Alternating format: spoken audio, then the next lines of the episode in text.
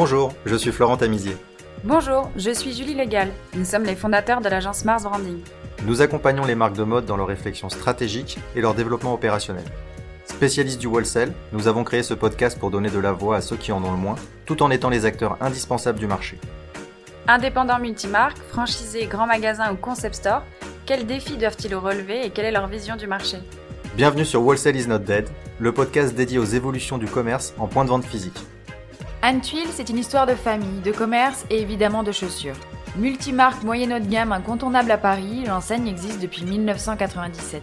Une marque en propre, 4 boutiques, un site internet, 50 marques distribuées, leur analyse témoigne des évolutions du marché de ces 20 dernières années. Aujourd'hui, Julien Tuile, directeur général de l'enseigne, nous livre sa vision du futur, la remise en question du métier et ses choix de diversification à travers les pop-up stores. Ou comment un détaillant de l'ouest parisien est parti à la conquête des centres commerciaux d'Île-de-France. Excellente écoute Bonjour Julien, bienvenue sur Wholesale is not dead, on est très content de t'avoir avec nous. Bonjour à vous tous. Salut Julien. Je suis aussi ravi de participer à ce, à ce podcast. Julien, on a créé ce podcast en constatant l'évolution du marché et plus particulièrement l'évolution de la relation marque, revendeur et clients finaux. Ça fait plusieurs années qu'on entend que le wholesale est en train de disparaître et que l'activité indépendant multimarque est un système qui ne fonctionne plus. Nous, nous sommes convaincus du contraire et nous avons décidé de donner de la voix aux détaillants qui prennent les choses en main. Alors je crois que ça bouge pas mal chez Antuil depuis quelques années. Est-ce que tu peux commencer par nous présenter euh, ton enseigne? Bien sûr, bah, nous en fait on est une, on est donc un magasin multimarque, euh, donc on est une entreprise euh, familiale et donc on a su faire évoluer notre modèle. On a plusieurs boutiques, euh, surtout dans l'Ouest parisien. Mmh on est un, on a un positionnement moyen haut de gamme. On est surtout centré sur la femme.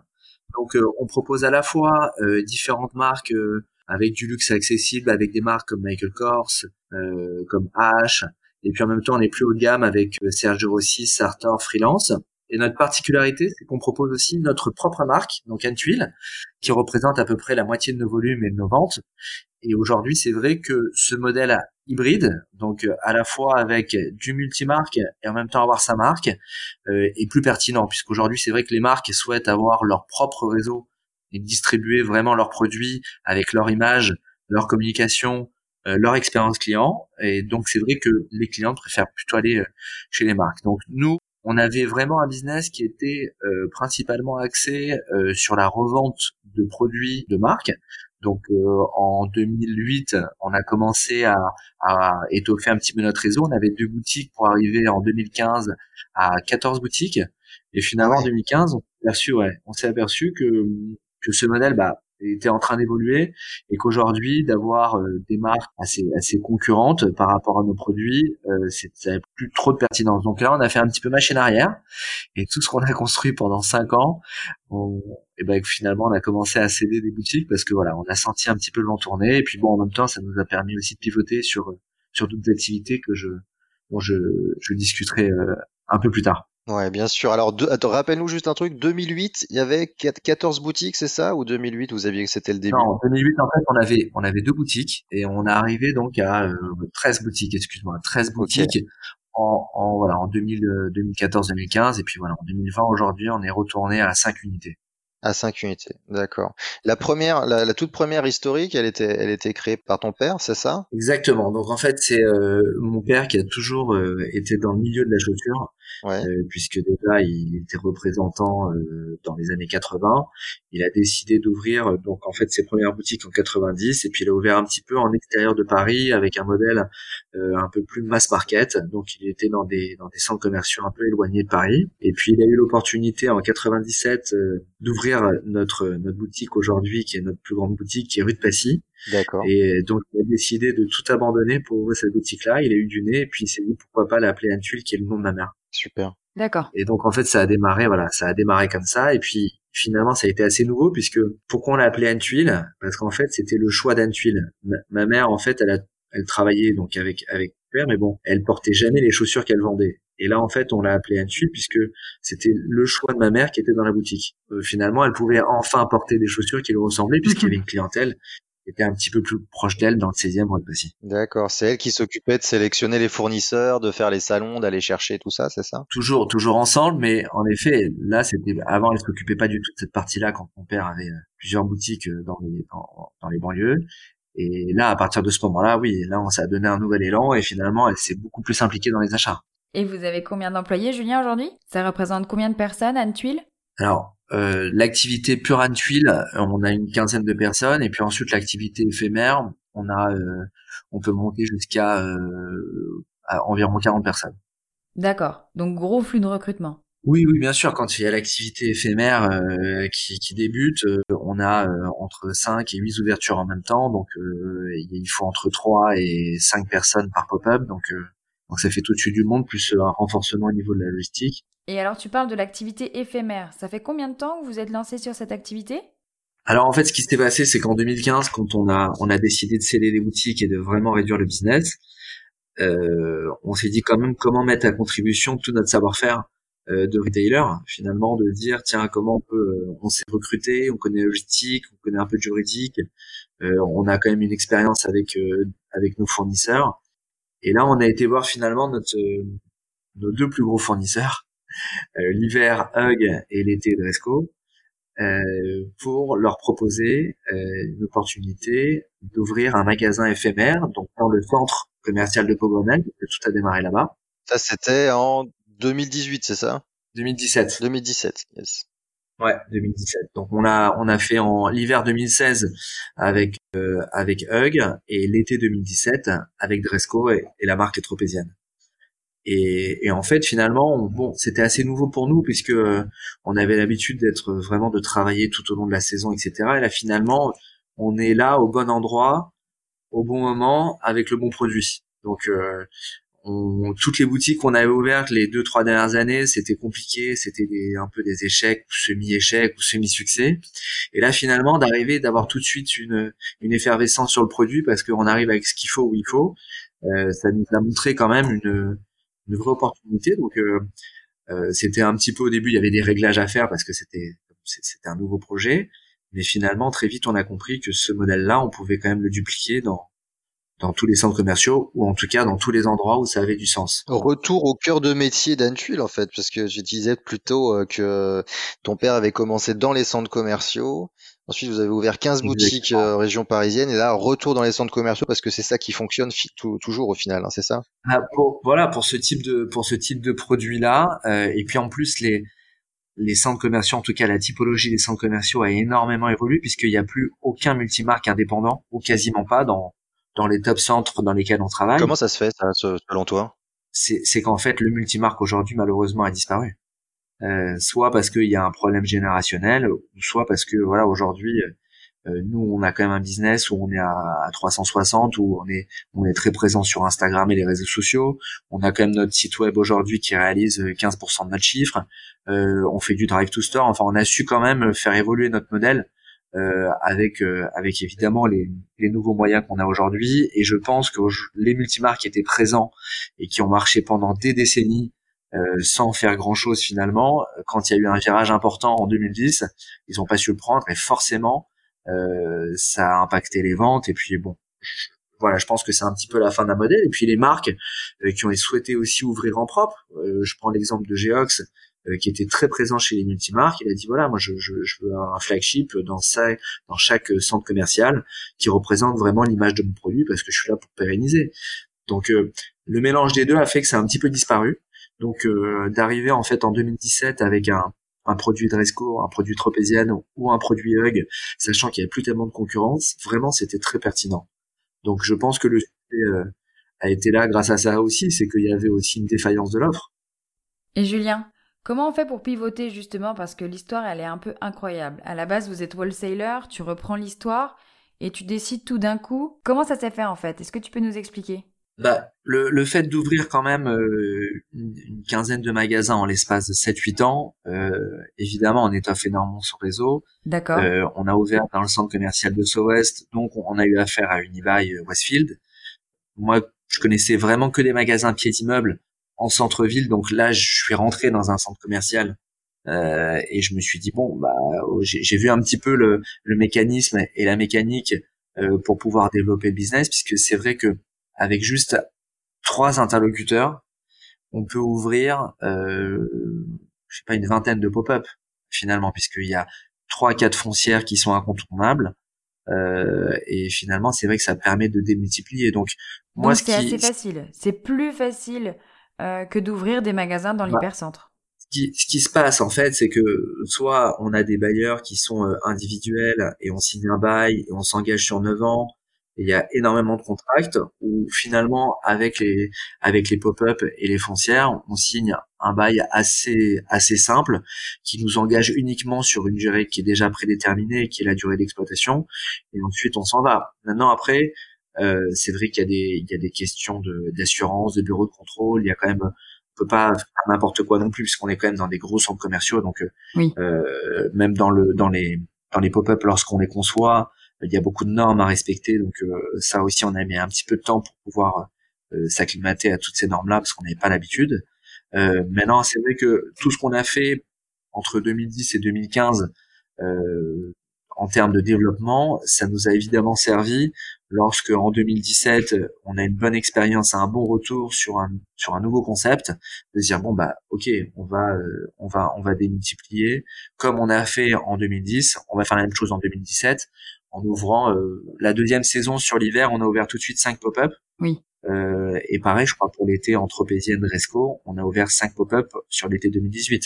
Alors après, évidemment, le fait de passer de 1 à 5, on a pris des bouillons quand même, puisqu'il y en a qui étaient bons, d'autres qui étaient pas bons. Mais bon, j'ai envie de, j'ai envie de vous dire, c'est ces projets-là qui nous font avancer. On a, on a toujours envie nous de pousser, de développer, parfois de prendre des risques pour aller un petit peu plus vite. Et et parce que voilà, c'est un petit peu notre état d'esprit. Donc j'ai la chance d'avoir vraiment aussi un, un père qui, euh, qui, qui m'accompagne dans tous ces projets, qui est très risqueur, qui aime les projets. Donc il a il a pas de mal non plus à prendre du risque alors qu'on n'a pas le même âge. Donc euh, on se laisse un petit peu porter sur tout ça. Et, et c'est vrai que l'expérience qu'on a eue euh, en, en 2010, on l'a reproduit en 2017. Et voilà, aujourd'hui on fait des ajustements, on fait des partenariats. Enfin, on essaye en tout cas de d'améliorer à chaque fois notre notre PNL puisque euh, l'équilibre est parfois assez euh, assez juste on va dire. Tu peux nous parler de, tu disais, euh, on a, on a, on a subi quelques bouillons. Tu peux nous, nous, nous, nous faire part un petit peu de tes, de tes galères du début, des. Bah, euh, je vais prendre un, un, exemple. Donc en, en 2017, lorsque avec Tropézienne, on dit voilà, on va ouvrir 5 centres simultanés. On, on va voir donc une, une des, des trois quatre foncières. On dit voilà, on a envie de développer, etc. Ils sont où les centres euh, Juste juste pour se rendre Alors, compte. On, on a Beaugrenelle, on a Saint la gare Saint-Lazare, on a Val d'Europe, Vélizy, euh, Carré Sénard, Rony 2. C'est à peu près les, les, les essentiels. C'est on est dans le top 10, un des meilleurs centres. Après, on est en train de faire des essais. On va peut-être notamment essayer de travailler à Boulogne. Pour l'instant, c'est pas encore signé. On va pareil Créteil, euh, Créteil Soleil aussi. Donc on est à chaque fois dans les dans les centres qui génèrent le plus de flux. Déjà quand on a ouvert, donc en fait quand on est passé de 1 à 5 en, en 2017 pour l'été, donc on a vu déjà d'un point de vue recrutement RH, euh, la masse de, de travail, d'organisation, et pourtant on l'avait vraiment anticipé. Hein. Mais bon, on s'est aperçu que d'ouvrir finalement le 15 avril avec des sandales, alors qu'on avait eu un été catastrophique, jusqu'au jusqu'au 5 juin, on, on, faisait des recettes entre euh, je sais pas entre 300 et 600 euros par jour. D'accord. T'es tributaire du produit que que, que tu développes à 100%. Et... Bon, euh, c'est vrai qu'avant on le ressentait moins puisque euh, euh, puisque bon l'été d'avant il avait fait hyper beau et puis bon quand on est en magasin, quand sur on a vendu une vingtaine de paires et qu'il y a 3, 4, 5 paires de de tropéziennes finalement dans la recette c'est c'est pas c'est pas si mal et puis surtout on s'est aperçu qu'il y a des centres qui étaient bien meilleurs que d'autres et donc bien plus mauvais donc je prends l'exemple de Carré Sénard où finalement il y a une influence mais vraiment carrément nul la semaine et on essaie de se rattraper le week-end, mais ça ne faisait pas. Après, on a vu aussi que les emplacements qu'on choisissait, en fait, euh, il y en avait des bien meilleurs que d'autres. Bon, des réglages finalement à faire qui font que la saison d'après, en 2018, ça a été bien meilleur puisque on a éliminé les, les sources de problèmes, on a réussi à optimiser les meilleurs centres et après, une fois qu'on a trois ou quatre vraiment qui fonctionnent bien, on fait toujours un test sur de nouveau. Le pop-up aussi, ça permet de prendre des risques qui sont quand même assez limités, puisqu'il y a une durée dans le temps. Maintenant, c'est vrai qu'il y a des contraintes logistiques qui sont assez lourdes, euh, puisqu'on n'a pas de réserve, parce qu'on est obligé de livrer deux à trois fois par semaine. On a un gros turnover, donc il y a des problématiques de vol, de merge, de tenue, etc. Donc on a mis tout un process et un cadre en place pour, pour essayer vraiment d'industrialiser entre guillemets ce, mode de, diffusion. Donc tu fais un pop-up éphémère dédié à Tropézienne l'été dans une galerie commerciale et tu fais la même chose dès qu'on passe à l'hiver avec la marque Hug. T'as pas d'autres fournisseurs? On, on a cet été, on a fait de la bagagerie, on a fait un test. La bagage. Donc à la fois Ouais. on travaille avec DLC, et en même temps on avait aussi des produits de licence, et c'est vrai que ça, ça a plutôt bien fonctionné. Alors ça dépend des centres, mais voilà, euh, sur le bagage on rentre sur une autre problématique de logistique puisque ça prend énormément de place. On peut pas en mettre non plus beaucoup, mais voilà tout ça en tout cas on essaye à chaque fois de trouver des, des solutions pour euh, pour essayer finalement d'avoir un, un flux euh, assez constant et, et de chiffres et de et de livraison. D'accord. Ok. Et comment tu fais pour trouver de nouvelles marques et embarquer de nouveaux fournisseurs dans tes projets des pop-up? Ouais, Aujourd'hui, bon, euh, franchement, à travers nos réseaux déjà, puisque finalement, en étant multimarque, euh, on a déjà eu euh, beaucoup de contacts avec beaucoup de marques, et généralement, une marque a un groupe et à ce groupe a plusieurs marques, donc euh, ça- on arrive à étendre un petit peu. Maintenant, euh, bon, je fais, je, je retourne dans les salons, Mhm. Euh, je vois la pertinence aussi peut-être de marques que je faisais pas auparavant en boutique, qui peuvent avoir euh, vraiment une légitimité en pop-up. Euh, donc voilà, on en discute avec euh, avec deux trois marques. Euh, après, c'est vrai que bon, souvent, euh, même si jamais on prend nous les risques, c'est ça aussi qui est un petit peu différencié par rapport à ce que je faisais avant, parce que c'est pas très nouveau les pop-up. Hein, et d'autres marques comme Havaianas qui le font Mhm. en 2010-2011. Et ils le font en propre. font. Non, non, ils le font pas en ah non, propre ils le justement. font pas en propre, pardon. Ils- Ok. Non, non, non. Ils, ils passent justement euh, par quelqu'un qui euh, qui s'occupe de déployer. D'accord. mais en termes de en termes de coûts, en termes de personnalisation de mobilier, en termes de c'est beaucoup moins flexible évidemment. Ok. Euh, nous en fait ce qui ce qui s'est passé avec euh, avec Resco avec Hug, c'est que du fait qu'on ait une expérience sur le risque d'achat de stock, on n'a pas peur de s'engager sur des achats de stock Oui. aussi de pop-up. Donc c'est ça qui différencie un petit peu par rapport à, à d'autres acteurs qui préfèrent avoir du conditionnel, etc. Ouais. Euh, La dépôt-vente, maintenant, on sait que les marques aujourd'hui, quand il y a des volumes importants, Oui. il y a- ça, ça n'existe plus. Chacun doit prendre son risque. Oui. Et nous aujourd'hui, on, on le prend parce que parce que voilà, on a cette expérience chaussure qui nous, nous permet d'être un peu plus risqueur, on va dire, que un, un autre acteur qui voudrait pas prendre. D'accord. Et Julien, du coup, sur euh, le marketing, euh, c'est toi qui fais tout tout seul? Comment comment ça se passe avec ces marques-là? Parce que toi, tu achètes, ils te fournissent la marchandise, et après, au niveau des meubles, euh, pour créer un univers de marque, parce que toi, tu es au centre du d'un couloir dans une galerie commerciale, c'est ça hein? C'est c'est un îlot. C'est un peu, ouais, c'est vraiment ça en fait. On est dans un couloir. En fait, on est vraiment dans le mail principal et c'est vrai que tous les centres commerciaux étaient conçus avec des allées extrêmement larges et avec des emplacements déjà dédiés pour mettre des choses éphémères de la saisonnalité. Donc, on a quand même des grands espaces. Après, ça dépend des centres. Ça, ça fait environ entre 30 et 50 mètres carrés, donc c'est vraiment euh, assez conséquent. On peut vraiment s'exprimer. Pour l'instant, les, les, que ce soit Dresco ou Hug, on a la chance d'avoir des services marketing euh, en interne. Donc on communique, mais je pense que c'est un point, c'est un point qu'on doit rapidement améliorer puisque Oui. moi c'est vrai que je suis très dans l'opérationnel, donc euh, j'y consacre pas assez de temps et je pense que c'est vraiment dommage parce que on a la chance d'être dans des endroits de grand passage, d'avoir une excellente visibilité. Donc pour, pour que ce soit pour Tropézienne ou pour Hug, euh, on pourrait faire, je pense, plus d'animation. Oui, on peut vraiment pas passer à côté des pop-up. Ils sont idéalement placés. C'est c'est, euh, vraiment, on est dans des endroits de flux. Quand on pense à la défense, j'en ai pas parlé, on est très présent à la défense. On est sur 30 millions de visiteurs annuels. Waouh. Euh, donc euh, Ah ouais. ouais ouais non c'est c'est c'est vraiment colossal. Euh, le plus impressionnant c'est vraiment Saint-Lazare. Ok. Bon malheureusement c'est plus le cas euh, depuis six mois mais mais auparavant euh, quand on avait fait notre première saison euh, c'est c'est euh, c'est 72 millions de visiteurs par an donc c'est un flux continuel. Vraiment ça ça avait bien fonctionné. Bon euh, ça met toujours un peu de temps et puis le fait que ce soit très court Oui. euh, il faut qu'on soit extrêmement bien préparé pour qu'on puisse mettre vraiment des actions euh, mois par mois avec avec les marques. En tout cas, on s'y prend à chaque fois à l'avance et, et là on et là j'espère en tout cas que pour la saison 2021, on, on sera prêt pour pour vraiment bien marketer nos ouvertures avec peut-être une évolution de notre mobilier, mais vraiment des visuels et puis des activations. Euh, je pense même il y a des synergies à avoir avec les marques, euh, avec leur base Mm. euh, pour nous envoyer des gens. Parce que on a la possibilité aussi le fait je, je prends un peu les deux marques parce que c'est un peu pareil euh, Tropézienne et Hug. C'est des marques qui sont extrêmement fortes en wholesale mais du fait d'avoir un produit très saisonnier elles ont pas du tout de réseau en tout cas de réseau euh, ni de franchise en propre. Donc vraiment le pop-up c'est pour eux un élément vraiment pour pouvoir s'exprimer personnaliser des produits, mettre des actions vraiment en place avec soit des influenceurs. Enfin, il y a beaucoup d'activations à faire. Aujourd'hui, c'est des choses que tu actives déjà pour un tuile et les pop-up? Alors pour les pop-up, c'est un peu plus difficile parce que c'est pas c'est pas c'est pas mes marques. Oui. Euh, donc euh, j'ai pas forcément euh, cette cette liberté et cette latitude. Maintenant, pour Anne Tuile, même si on a réduit notre nombre de, de magasins, là, on va sortir une nouvelle version de notre site d'ici la fin du mois. Ah, super. Mais vraiment, d'un point de vue data et, d'un point de vue marketing, qui va être beaucoup plus performant, agressif, et surtout, il va être il, il, va être vraiment en relation avec notre RP boutique. Donc, ça veut dire que à la fois, on reçoit euh, de la personnalisation par mail, du fait des achats qu'on fait en boutique. Donc tout ça, je pense que ça va être très positif. Et ouais, on a on a une personne qui s'occupe de notre Instagram. D'accord. Euh, au quotidien. Bah c'est c'est d'ailleurs c'est ma sœur qui s'occupe des achats qui a repris un petit peu le bébé. Euh, on va faire donc euh, on fait avec notre clientèle, on fait souvent des des petits events, style petit déj, journée découverte, euh, collection capsule.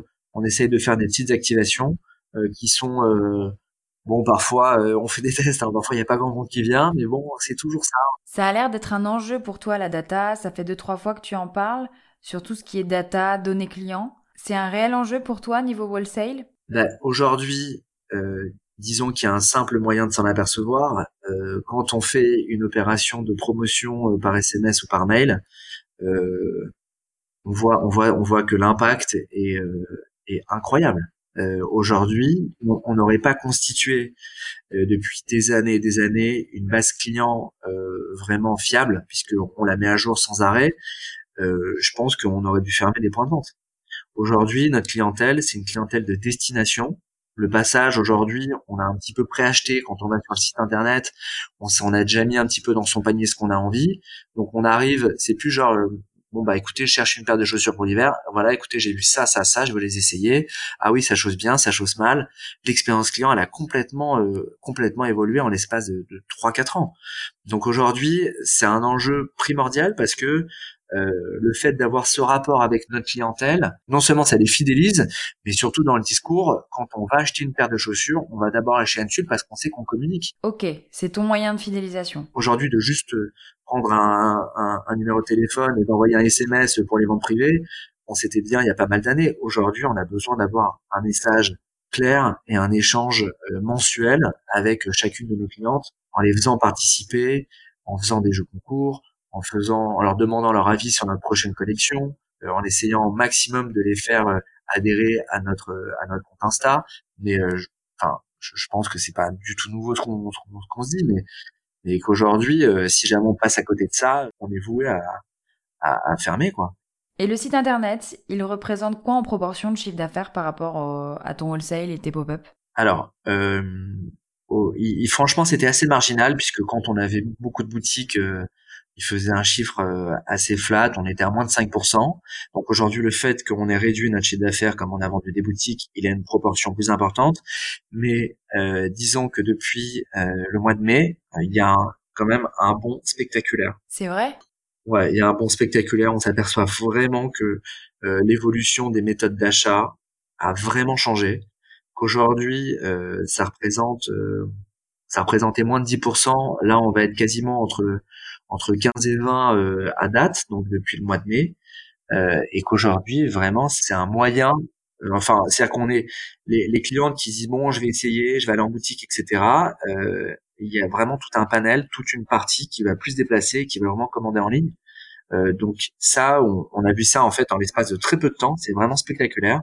Euh, un bond de 40% du chiffre d'affaires de, de, notre e-shop. Donc on, on, est, on est extrêmement content de ça puisque finalement c'est pas vraiment au détriment des boutiques parce qu'au détriment des parce que les boutiques on arrive toujours à, à essayer de d'activer de, d'autres leviers. Euh, mais voilà c'est, on est assez content puisqu'on a mis beaucoup beaucoup d'énergie.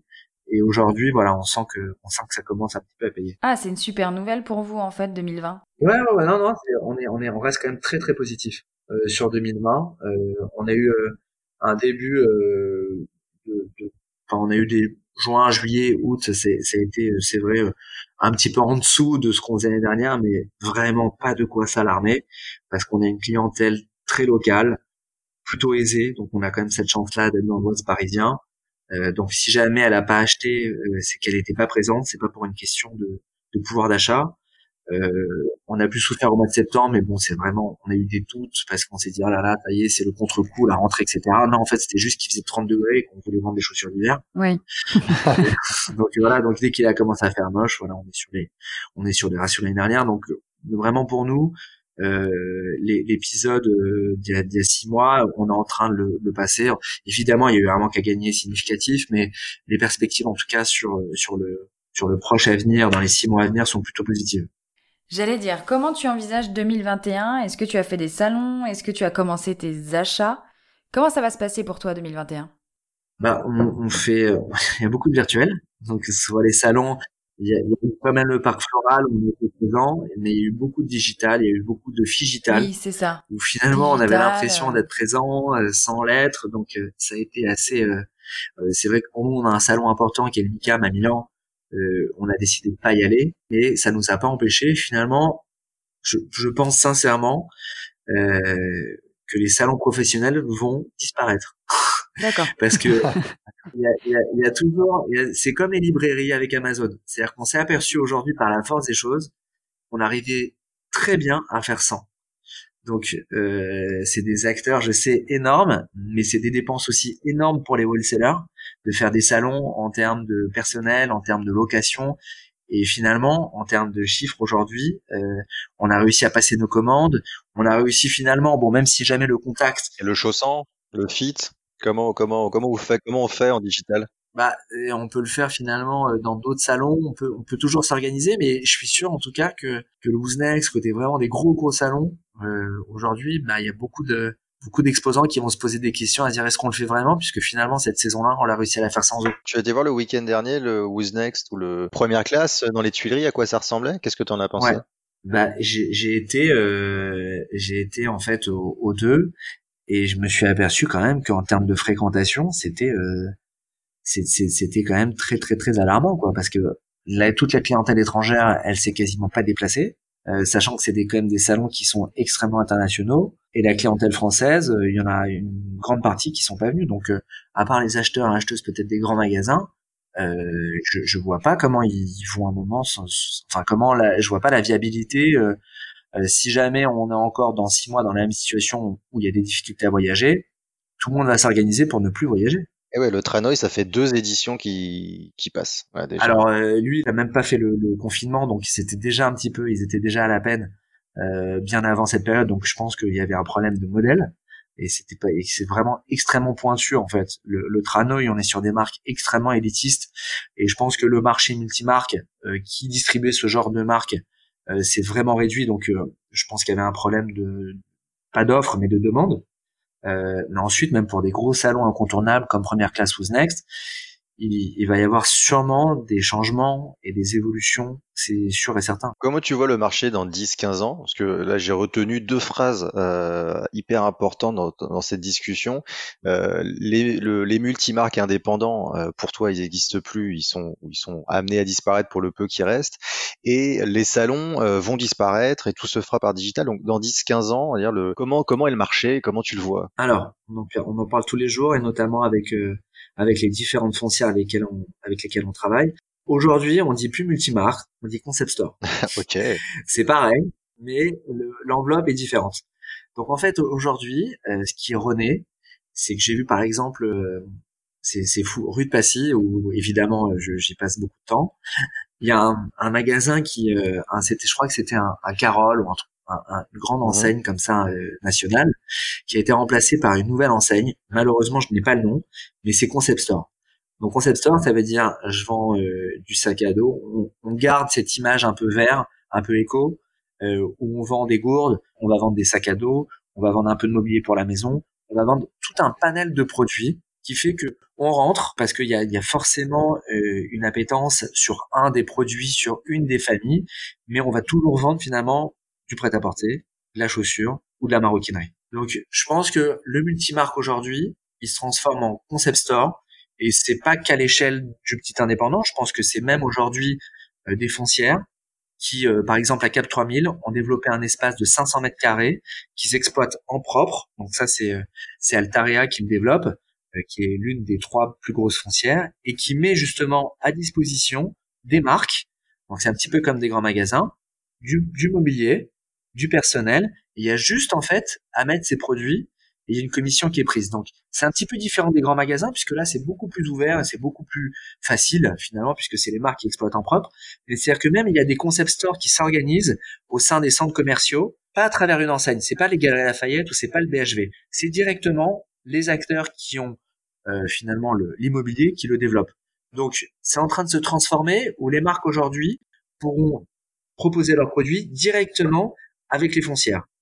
On est tout à fait d'accord avec toi, Julien, sur le fait que 2020 a marqué le métier et va forcément changer quelques méthodes. Moi, je voudrais revenir quelques instants sur tout ce qui est euh, politique prix 2020, surtout la partie solde.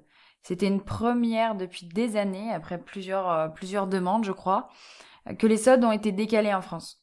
Pour toi, ça a eu été un impact? Ça a été efficace ou pas du tout? Disons que à la réouverture euh, mai, euh, on, on, savait vraiment pas quoi faire. On était un petit peu euh, un peu paniqué. On était vraiment vraiment ébranlé par ce qui s'est passé, mais je pense que c'est 90, 100% des détaillants. Donc nous, je vais te dire franchement, on a réouvert, on a mis un message sur nos boutiques, on a marqué sauvez-nous. Donc c'est un message très direct. On a toujours l'habitude de faire des messages extrêmement directs sur nos vitrines on a écrit ce message-là parce qu'on savait pas, on était dans le flux complet, dans le flou complet de comment ça allait se passer. Donc heureusement, euh, dès qu'on l'a réouvert finalement, eh ben ça, ça, ça a refonctionné. Ah, sauf dans certains quartiers où on avait une tendance à avoir un petit peu d'étrangers qui, qui étaient évidemment pas là. Pour nous, ça a été quand même extrêmement négatif le fait de décaler les soldes. Pourquoi? Parce que je pense que dans la tête des gens, à partir de, de fin juin et qu'on décide de partir en vacances, on achète en solde. On n'achète pas plein pot et finalement euh, tout ce qui s'est décalé jusqu'au 14 juillet, puisque les soldes ont été euh, le 13 juillet, euh, ça a été perdu. D'accord. Personne venait, quoi. Il y avait pas, il y avait pas de fréquentation. Non, personne, personne venait. Ils dit bon, ok, je vais attendre, etc.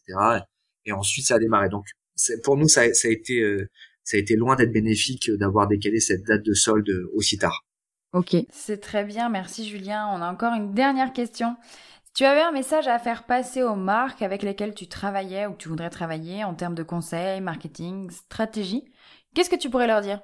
Bah, je, je pense qu'aujourd'hui, euh, les, les, marques avec lesquelles on travaille, euh, il y en a quand même beaucoup, même si jamais elles ont une grande notoriété, elles sont elles sont pas encore optimum au niveau du marketing, je pense. Euh, je, je, je, suis certain que euh, nous, ce qu'on fait pour notre marque, il y a plein de grandes marques qui le font pas encore assez.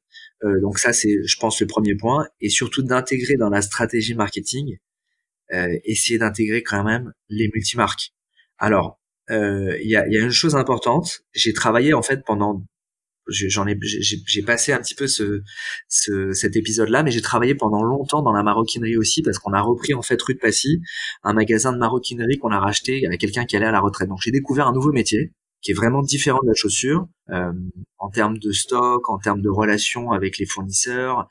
Et en fait, dans la dans la maroquinerie, il y a un fournisseur qui, il y a deux fournisseurs incontournables qui sont Samsonite et Longchamp. Et en fait, ces deux fournisseurs-là, ils font incroyable, un boulot incroyable pour les maroquiniers. Donc, ils vont communiquer de manière locale pour eux. Donc, ça veut dire qu'ils vont faire parfois de la communication à Bribus. Ça date un petit peu, hein.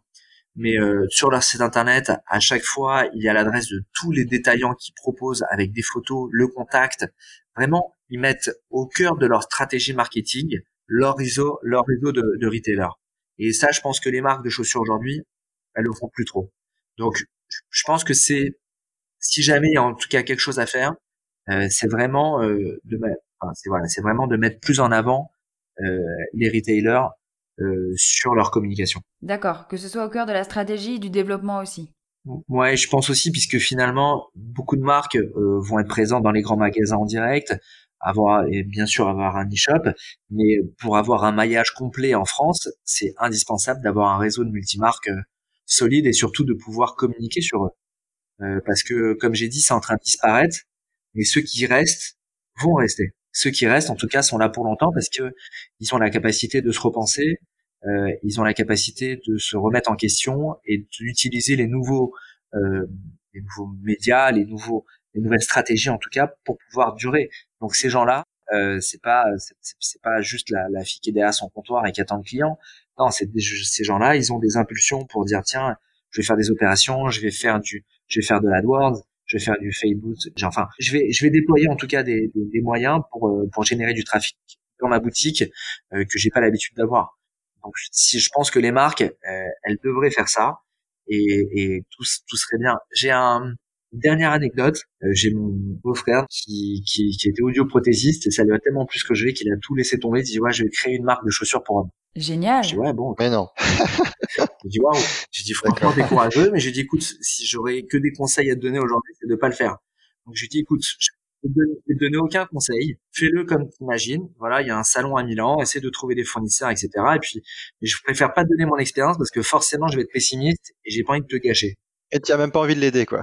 non, non, mais non, je lui dis, écoute, je te donne tous mes contacts, il y a aucun problème, mais j'ai pas envie de donner mon avis parce que je sais que je, ouais, malheureusement, je vais pas être objectif. Et alors? Donc, il, a fait ça à sa manière, et puis finalement, de démarrer un métier sans avoir, euh, sans avoir comme ça ce sac à dos là qui, qui pèse en disant oh là là, ah, le stock, oh là là, les clients, ah les concurrents et tout ça, et ben de démarrer beaucoup plus léger, et ben on a une autre approche et on a une autre vue finalement de ce métier-là. Et donc il a fait, euh, il a fait son chemin. Sa marque aujourd'hui, elle s'appelle Pete Sorensen. Elle fonctionne extrêmement bien. Et ce qu'il a fait justement quand il a travaillé et qu'il a commencé à faire du wholesale et qu'il a distribué, il a choisi le beau, le beau multimarque dans chaque ville. Une fois que le multimarque avait commandé sa marchandise, il, misait un budget euh, sur Facebook et sur Instagram de liens sponsorisés avec la marque en disant vous pouvez retrouver les produits de ma marque dans ce magasin. Donc d'un coup les clients qui avait acheté sa marchandise se retrouvait à se dire tiens vous, faites Pizza Hansen mais attendez je viens de le mettre en vitrine qu'est-ce qui se passe? Voilà finalement c'est un échange puisque je suis en train de construire la relation avec mon avec mon détaillant.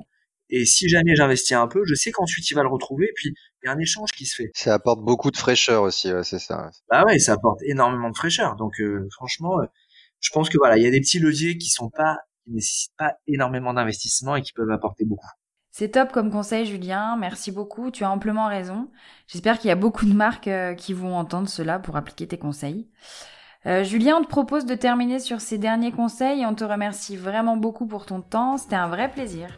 Merci à vous. Merci, Julien. À bientôt. Si vous êtes arrivé jusqu'ici, c'est sûrement que l'épisode vous a plu. Merci de le partager autour de vous et de nous mettre une note 5 étoiles sur Apple Podcast avec un joli commentaire. Ça va énormément nous aider à faire connaître le podcast. Et n'oubliez pas de vous abonner. Si vous avez des besoins en accompagnement sur vos projets d'entreprise, n'hésitez pas à contacter Mars Branding, on va s'occuper de vous. Il suffit de nous écrire à info at marsbranding.com. À très bientôt.